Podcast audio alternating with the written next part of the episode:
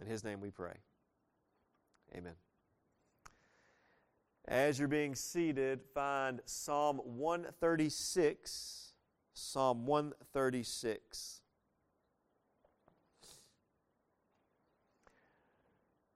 As I said earlier, there are several folks out sick this morning, and um, I know uh, that's just a part of life, right? Getting sick and passing that stuff around. And I know some of you might be here this morning and you're tired, and some might be here this morning worried about some different things going on in life, um, stressed. I don't know. Some might have showed up even a little grumpy this morning. I don't know. You can bump the person beside you if that's them, but um, that happens. But I pray that as we go through Psalm 136 today, no matter what you're dealing with, whether it's sickness, stress, grumpiness, whatever it is, that thanksgiving toward God and worship and praise toward God would be so clear and ab- abundant in your life and in your heart that, that all that other stuff could be pushed out to the side. That we would um, drown, drown our worry and stress and fears and all these other things in praise to God. I think the old hymn had it right when it told us to count our many blessings and do what? Name them one by one. Because if we spend time thinking about all the reasons we have to be thankful, if we spend our time thinking about all the blessings that God has given us, we sure won't have a whole lot of time left to worry and complain like I'm prone to do sometimes. And so in this psalm, I'm challenging myself and I'm challenging you to, to consider how we should put aside pity parties, put aside our own agendas, our own stresses, and think on what it means as believers in Christ to truly give thanks unto the Lord. That our attitudes of selfishness and attitudes of me first would be squashed by thanksgiving. Time and time again, the Bible, from the Old to the New Testament, tells us to give thanks to Him. And time and time again, Old and New Testament, it tells us to praise Him. So let's read this psalm of thanksgiving and praise. If you found verse 1, say word.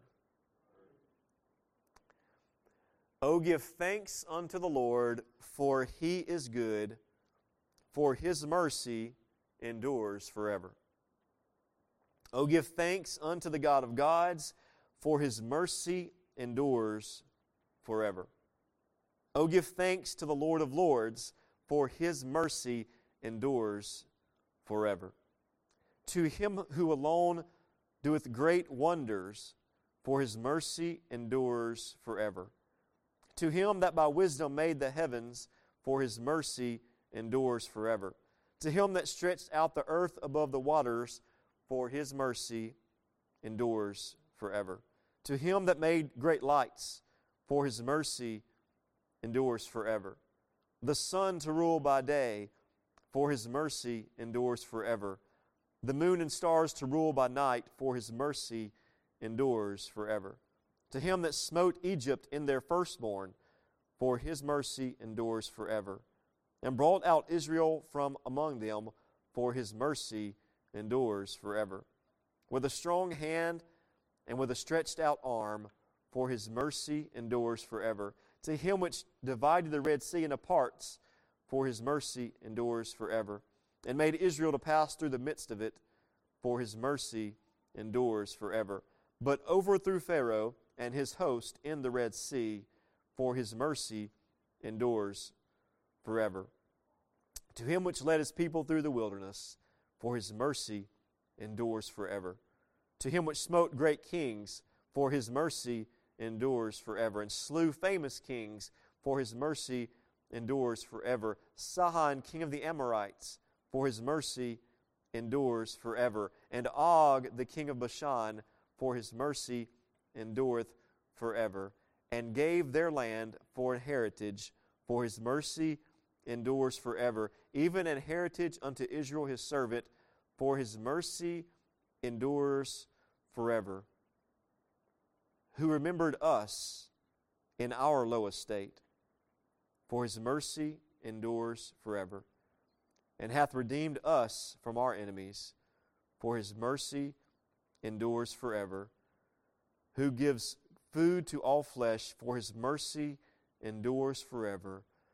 Oh, give thanks unto the God of heaven, for his mercy endures forever.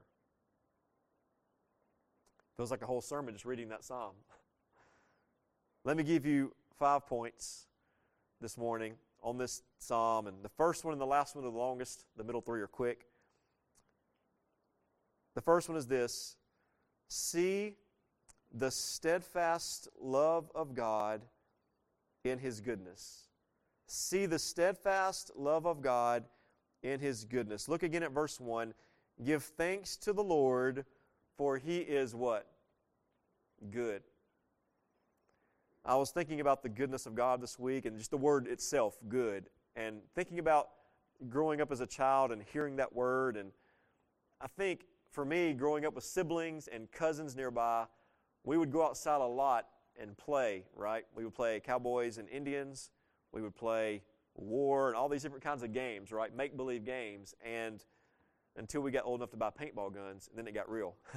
but we play these games, but we all, I always wanted to be the good guy.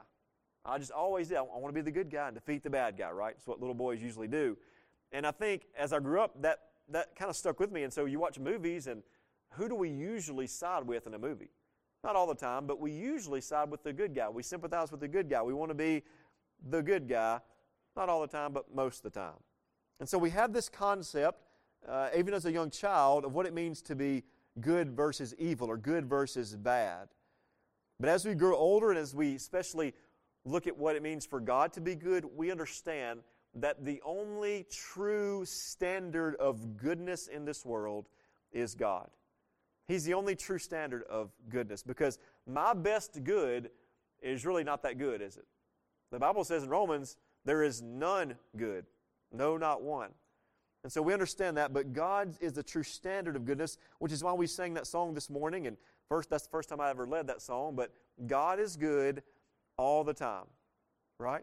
To put that in our hearts and our minds that God is the ultimate good guy, if you will. Whatever He says is good, Whatever He does is good. God is consistently good. How about this? God doesn't know how to be anything else but good. Right? He's just good. He's ordained our steps, He directs our lives. Think about this. He's directed your life, He's directed your steps, He's directed your journey, your path. And every step of that way, you can trust Him because He is good. So he deserves our thanks. How many of you doubt things from time to time? How many of you worry? How many of us worry daily? We don't have to be filled with doubt and worry because we serve a God who is good. The Psalms um, give us a lot of this. The Psalms often talk about the, the goodness of God. I want to give you a few of these. You can jot these down and I'll read them quickly. But Psalm 25, 8 and 9 says, Good and upright is the Lord. Psalm 27 13 says, I believe that I shall look upon the goodness of the Lord in the land of the living. Psalm 31 19 says, O Lord, how abundant is your goodness. Psalm 34 8 says, O taste and see that the Lord is good. Psalm 107 1 says, Give thanks to the Lord. It sounds like this. Oh, give thanks to the Lord, for he is good for his steadfast love endures forever. And Psalm 119, 68, which we studied last week, you are good and do good. Teach me your statutes. I want to drive this point home to us this morning that when we aren't good, he still is good. When I don't feel good, he still is good. When I receive the blessing I prayed for, he is good. And if I don't receive the blessing I prayed for, He's still good. Right? If I don't get the things I want, He's good. In my greatest victories, He is good. But in my worst defeats, can you say it with me? He is good. Uh, one of Aiden's friends is the same age as Aiden, graduated this year. Last weekend, he went to a concert in the Memphis area with his, I guess, a girlfriend, a friend, and they were driving home late. I think it was close to midnight, and driving home I 22 from Memphis back toward the New Albany area. And this young man's name is Jack, and Jack's driving his truck, a, a new truck. And as Jack's driving down the highway at 70, 75 miles an hour, uh, the way he recalls it is out of nowhere, there's a man standing in the, in the road. And Jack had no time to do anything. He tried, he tried to move over, but at that speed, he hit, I don't know if y'all heard this story, but he hit this man at 75 miles an hour. And the, the truck's bashed in, the, the hood comes up, and he's just trying to, you know, not die, right? Trying to survive. And um, Jack's able to get the truck to a stop, and him and his passengers survived. Of course, the man that they hit, who, who happened to be a hitchhiker from Georgia, did not survive, obviously. Um, and so I know this story because um, I've become friends recently with Jack's dad. And Jack's dad came to me and he was telling me this story Monday, you know, the, right after it happened this past week. And I talked to him about every day this week about it. He would say, Look, Jack's struggling with just the emotion of what happened, right? I said, I, I can't imagine, but he'll live with that the rest of his life, right? That, that, that tragedy. And I've talked with his, with his father again every day about it. And it was Friday, we were discussing it. And in the midst of his conversation, and I had not told him my text for this week, I had not told him what I was preaching this week or anything like that. This man is talking with tears in his eyes about what his son has been through, but how thankful he was that his son is okay. But he knows he's not really okay, right? There's emotions he's going through. But in the middle of his statement to me, he said, You know what? He said, But I'll say this God is good. And I was like, Wow. Because I've been studying that, thinking about that all week, right? And here's somebody going through a really tough thing, and he says, with all sincerity, God is good. Can we say, even when life is not good, can we truly say, He is good? I hope you can. Because that is the perspective of God that we need. That is a biblical God. A God who can be trusted even when life seems like it's falling apart. Even if we go through the worst possible tragedy we can imagine, to say He's still good is the perspective of God we need. One of my favorite Bible verses is Genesis 50 20. Genesis 50, verse 20. And it's the story of Joseph, and I'll give you the quick version. Most of you know it. But Joseph has these brothers, and they're jealous of him, and they sell him into slavery. They basically leave him for dead. Then they sell him into slavery. He gets a good job at Potiphar's house. Potiphar's wife tries to come on to him. She ends up lying on him, and he ends up going to, to prison, right? And while he's there, he, he thinks he's going to get out, and some things happen. He has to stay there longer than expected. Finally, if you know the story of Joseph, he's able to get out of jail. And not only does he get out of jail, but God brings him to second in power in Egypt. And, and he's put in charge of the food in a time when famine is about to approach the land. And so the story of Joseph is his brothers basically got rid of him. Every time it seemed like things were going okay, you know, he went through trials.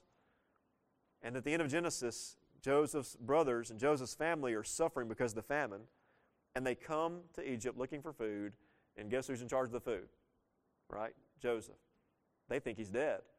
Once they realize that it's Joseph, their brother, he tells them, I'm your brother. Of course, they're, they're I think, terrified um, of what he might do to them. But Joseph, in such a godly, mature perspective of who God is, in Genesis 50 20, listen to what Joseph said to his brothers who put him in, who sold him into slavery, left him for dead, did not care about him in that way. He said this As for you, you meant evil against me, but God meant it for good, to bring about that many people should be kept alive even today. Can we have this perspective that says no matter what my worst enemy does to me, God can and will and does use that for His glory and for my good. Can we have that perspective? And so I hope you do, and, and, and I hope I always have that perspective and, and never lose it. Because when we do, sometimes we're just going to come to church and give God thanks. Sometimes we're just going to sing loud and praise Him. Sometimes we might close our eyes in prayer. Sometimes we might kneel down or raise our hands or sit quietly or whatever it is. Sometimes we might give to our neighbors, serve someone in the church because we are living in this overflow of thanksgiving and praise to a God who always does good and right toward us in every situation we face. See the steadfast love of God in His goodness. Number two, see the steadfast love of God in His creation. Verses 2 and 3 say, Give thanks to Him. He's the God of gods, He's the Lord of lords. And so we see that He is creator, and we thank Him and praise Him for His deity. He is God. I'm going to make a statement, and you should either amen out loud or at least amen in your heart. We believe the God of the Bible is the one and only true God. Should be an amen either in your heart or out loud. If we're not worshiping the God of the Bible, then we are not worshiping God. If we're not worshiping the God of the Bible, we are worshiping a figment of our imagination. And surely, in that case, you're actually just worshiping yourself because you came up with your idea of God. So we worship the God of the Bible. He is the God of gods, He is the Lord of lords, He is the King of kings. So He's deserving of our thanks and praise. In verses 4 through 9, it talks about our God being creator. And I won't go back through all those verses again. You can look at them, but it talks about what He created. And, and we, we don't debate this in here, right? I hope not. We believe God created all things. In the beginning, God created the heavens and the earth. Uh, Aiden is finding out at college that uh, not everyone believes like we do. Y'all need to talk to him about some stories he's got from one week in college. But I'm thankful that he has been around uh, enough biblical teaching, I hope and pray, that when he hears some really ridiculous stuff, like he's heard this first week, he knows where his foundation lies. And he does. I just pray he doesn't get kicked out for stuff he says to them. But we don't debate this. We know, we trust, and we praise God because He is creator of all things. And what did God use to create all things? Did God take some stuff and make it into other stuff? Spoke into existence. He took nothing and created. That's how God creates. We have to take something and make it into something else, right? God, from nothing, made everything. And he said it, he said, Let there be light. He said it with his voice. Number three, see the steadfast love of God, not only in his goodness, not only in his creation, but see the steadfast love of God in the history of redemption. I don't know about you, but as someone who loves to read the Bible, I love verses 10 through 22. Because every line of those verses reminds me of something I've read or heard from the Old Testament, right? And so as you hear those, you're kind of like, yeah, I remember that. I remember a little bit about that. I remember something about that. And again, not to go through all of this um, for time's sake this morning, but we understand that that verse 10 talks about the the time where Israel is in slavery in Egypt, and God brings the plagues, right? Moses comes and they bring the plagues, and the worst of those plagues was the striking down the firstborn sons of Egypt. Talks about God delivering them out, leading them with a strong hand and an outstretched arm. And when they're stuck at the Red Sea, God divides it so they can go through. And it talks about God destroying the enemies of Israel, Pharaoh and his host. It talks about God being with them in the wilderness and defeating kings. It mentions two kings here by name that God defeated and allowed them to defeat. And it even mentions in verses 21 and 22 that God brought them to a final land. It's interesting that even in the New Testament, there's always this pointing back to stuff in the Old Testament. And they're always, it's always this thing of, why do we have to do this Passover celebration every year? Why do, why do the, the Jews do this Passover celebration? It's a remembrance, right? To remember what God did way back then. And remember not only what He did, but remember, remember why He did it, and to remind them, to remind them now to trust what He did then, and you can trust what He does now. As I read 10 through 22 this week, I was thinking about how it's such a parallel for our salvation. Follow me on this. The children of Israel were in bondage in Egypt, slaves, right? Not free, but slaves. Before we come to Christ, we are slaves to sin, in bondage, not free. How did God get them out of there? How did God deliver them? Well, the main way is that firstborn son, where the death angel came through and struck, struck down the firstborn son, right? After that, Pharaoh's like, Y'all get out of here, y'all go. But how did the people of Israel survive that death angel? You know the story. God said, Take this perfect lamb, this perfect sacrifice, and kill it, wipe the blood on the doorpost, and when the death angel sees that, what will he do? He will pass over your house, and your firstborn son will live. And so while the firstborn sons of Egypt were being slaughtered, the firstborn sons of Israel were saved, resting under the blood of the Lamb. And in the same way, we are saved by trusting in the blood of the perfect Lamb of God, Christ. How about this? They come to the Red Sea, they're stuck, they don't know what to do. How many of us have, have gone through our Christian life and you come to a roadblock, you don't know what to do, and God makes a way? After they went through the Red Sea, they, they were thirsty, they were hungry, and what did God do? Brought water from a rock, brought food from the sky. Fed them, He, he gave them drink. God provides for us in our lives. They go through the wilderness, just like we go through seasons of trial and struggle. And ultimately, as we saw in verses 21 and 22, He brings them to the promised land. And ultimately, we sang about it this morning, we know our God will lead us to our eternal promised land as well. So see the steadfast love of God through the history of redemption. And that leads me to number four see the steadfast love of God in our salvation. I see this in verses 23 through 25 because he turns it on himself and says, It is he who remembered us in our lowest state. It's he who's rescued us from our foes. And verse 25, he who provides for us. In those verses, I think of how we come to God as needy children, needing His redemption, needing His salvation, needing His protection, and needing His provision. See the love of God in our salvation. You have to, right? The fact that God would save sinners like us points to His love. That He loved us, what's the verse say?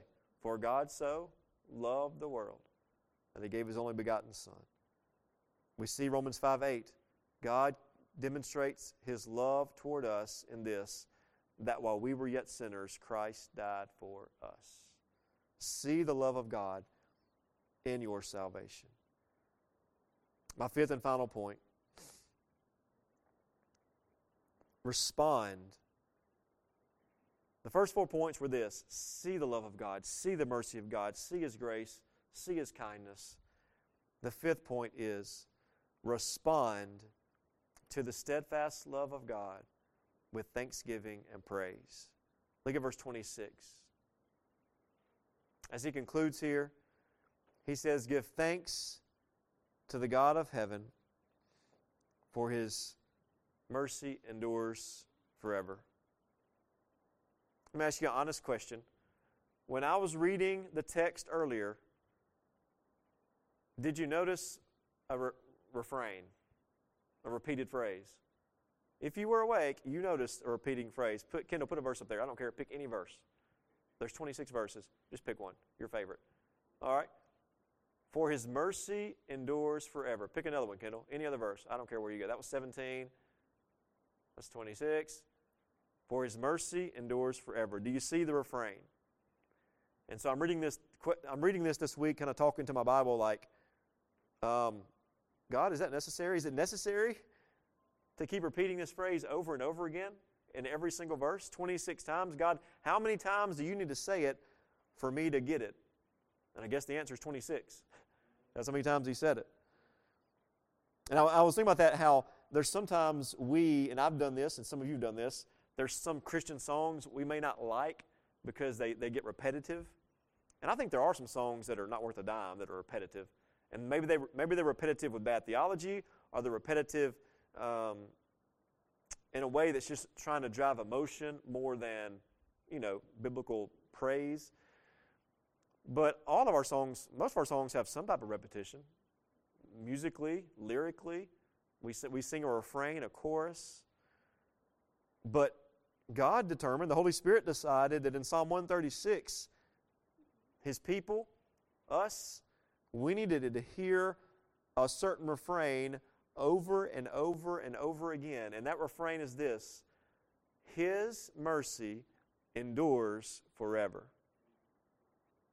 Why is it repeated? I mean, so that we would learn it and so that we would praise Him for it. Again, how many of us, how many of us, there's songs come on the radio and you don't really know the verse, but the chorus gets there and you can start singing? Y'all, y'all know songs like that? I don't know the verse, but the chorus gets there, you're singing real loud. That happens in church sometimes in here. I'll sing through a verse, on the chorus, I hear y'all a little bit louder. It's, the chorus is repeated, so what happens? You know it better. How about this? How about another illustration? Um, advertisements, commercials. Aren't some of those people experts at what they do? They'll play a commercial, you hear that jingle, and it gets stuck in your head. And I've had, I, have a, I have one song in my head from when I was in high school, some local pawn shop commercial. I don't know what it was from where I grew up. And had this, I, I still remember the phone number they would sing on there because it just, they kept repeating it. I would see it over and over again. You ever seen a commercial come on like two times in a row, back to back? Oh, what am I doing? But they know, right? They know if that gets in front of our face, what's going to happen? We're going to remember it, and we may want to go shop there. Here's another example. Um, I don't know. I'm assuming this happens in kindergarten at schools now, but kids at most schools, I think, still do the Pledge of Allegiance, right? John Addison, do y'all do the Pledge of Allegiance? Okay, I, I figured you did.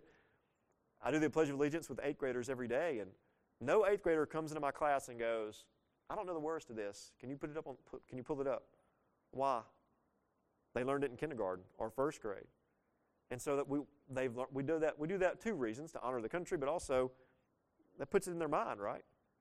So we could stand right now and do the Pledge of Allegiance, and we would all know the words because it's been repeated. So again, this phrase that God has given us in Psalm 136 26 times is put here that we might meditate on it this morning and think on it. Kendall, put it back up there for me. Any verse. For his mercy endures forever. This phrase put here that we might think on it about His mercy or His loving kindness. I've been saying His steadfast love, but His goodness toward us endures forever. And I wonder if it's because God knew that we would be prone to doubt His love, doubt His mercy, doubt His grace. Do you think God knew we would be like, at times, not sure how much He really loves us, and so He put in here, His mercy endures forever? Puritan John Owen said, the worst thing we can do is to doubt God's love for us. And yet, if we're honest, things happen in life and we doubt. We wonder. Does God, does God love me? Is God even there? Is God here in my, in my situation? And Psalm 136 says time and time again, His mercy toward His people endures forever. I think so many people in our generation, my generation, have been abandoned by people who love them. Um, and I think people live with mental and emotional issues because of that, abandonment issues or whatever you want to call it. And this might affect some of us in here today that maybe you were abandoned by a parent or a spouse or some other loved one. And I think that people that live with this kind of stuff and don't really deal with it, I think they they end up with this fear of people leaving them. and again, I don't know if I'm speaking to anybody this morning, but I, I know people like this that have this fear that people who love them the most might leave them. This is a terrible segue. Speaking of that, we have a few anniversaries from this past week in the church. Paul Jr. Michelle celebrated 34 years. I know John Aston and Gracie and Blair and Cooper all recently celebrated on the other end of the spectrum one year, right? One year, 34 years. And other, another, other anniversaries in here. And thinking about the, people, the person you love the most, your spouse, and 34 years of marriage, one year of marriage. In October, I'll be married for 20 years. And this is something Jesse and I have actually discussed even recently, so I don't think she'll mind me sharing this, even though she's not here. Um, and I hope this doesn't jinx me. But I have zero, I have zero thoughts or concerns about her abandoning me. I just I don't worry about that whatsoever. Is that weird? Should I worry? Should I be a little worried? I have no I don't I don't worry about that at all. And I think she would say the same about me. And I, um, but I think if I did, if I did have some kind of jealousy like that or some kind of worry about that, that would really be a terrible way to live, right? Because I, every time she was late from work, I'd be like, "Where is she at?" Whatever. I never check Life 360. I'm like, she's fine. She's just working late. I don't worry about that. And I think if I did, I would be worried that every time I made her mad, which is often, she would run out and leave me. or every time I did something dumb, which is often, she'd be like, ugh, I'm, I'm done with you. But I don't worry about that whatsoever. Even when we get into a really bad argument, which happens every once in a while, I have no doubt that probably the, later that same day we're going to make up. My point is this if you are living in the freedom that the person you love the most and trust the most is going to be there with you, then you don't have to live in fear. And I, again, I think there's a real freedom to that. And I have enough other stuff to worry about in life besides, besides that.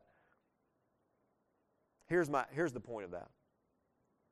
If you see God as a father who could run away from you at any moment because he might lose interest or he might stop loving you or because you might say or do something wrong, then you're not seeing God the Father as the Bible has laid out.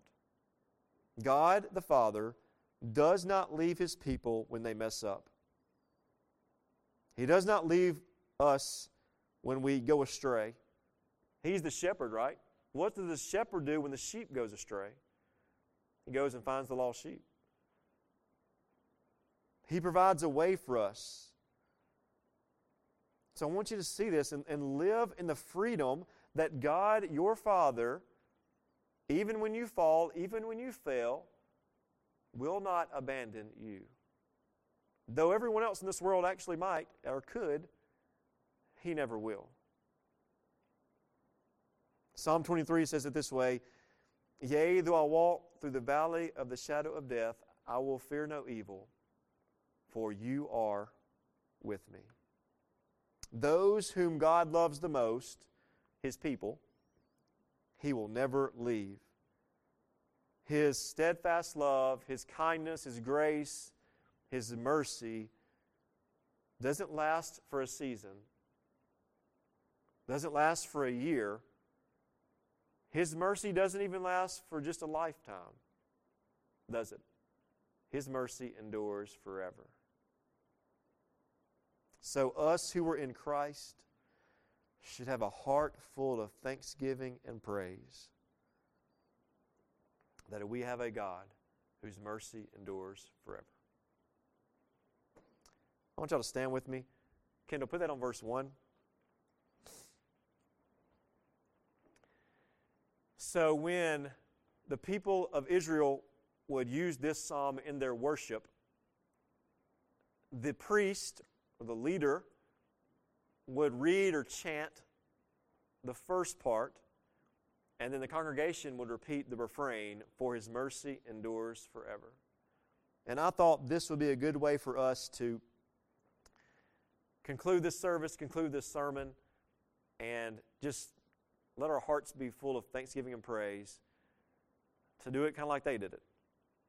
And so I'll read the first part of every verse, and we'll all say together the refrain. And every time it's going to be the same For his mercy endures forever. Oh, give thanks unto the Lord, for he is good, for his mercy endures forever. Oh, give thanks unto the God of gods, for his mercy endures forever. Oh, give thanks to the Lord of lords, for his mercy endures forever. To him who alone doeth great wonders, for his mercy endures forever. To him that by wisdom made the heavens, for his mercy endures forever. To him that stretched out the earth above the waters, for his mercy endures forever. To him that made great lights, for his mercy endures forever. The sun to rule by day, for his mercy endures forever. The moon and stars to rule by night, for his mercy endures forever. To him that smote Egypt and their firstborn, for his mercy endures forever. And brought out Israel from among them, for his mercy endures forever. With a strong hand, with a stretched out arm, for his mercy endures forever. To him which divided the Red Sea into parts, for his mercy endures forever. And made Israel to pass through the midst of it, for his mercy endures forever. But overthrew Pharaoh and his host in the Red Sea, for his mercy endures forever to him which led his people through the wilderness, for his mercy endures forever. To him which smote great kings, for his mercy endures forever.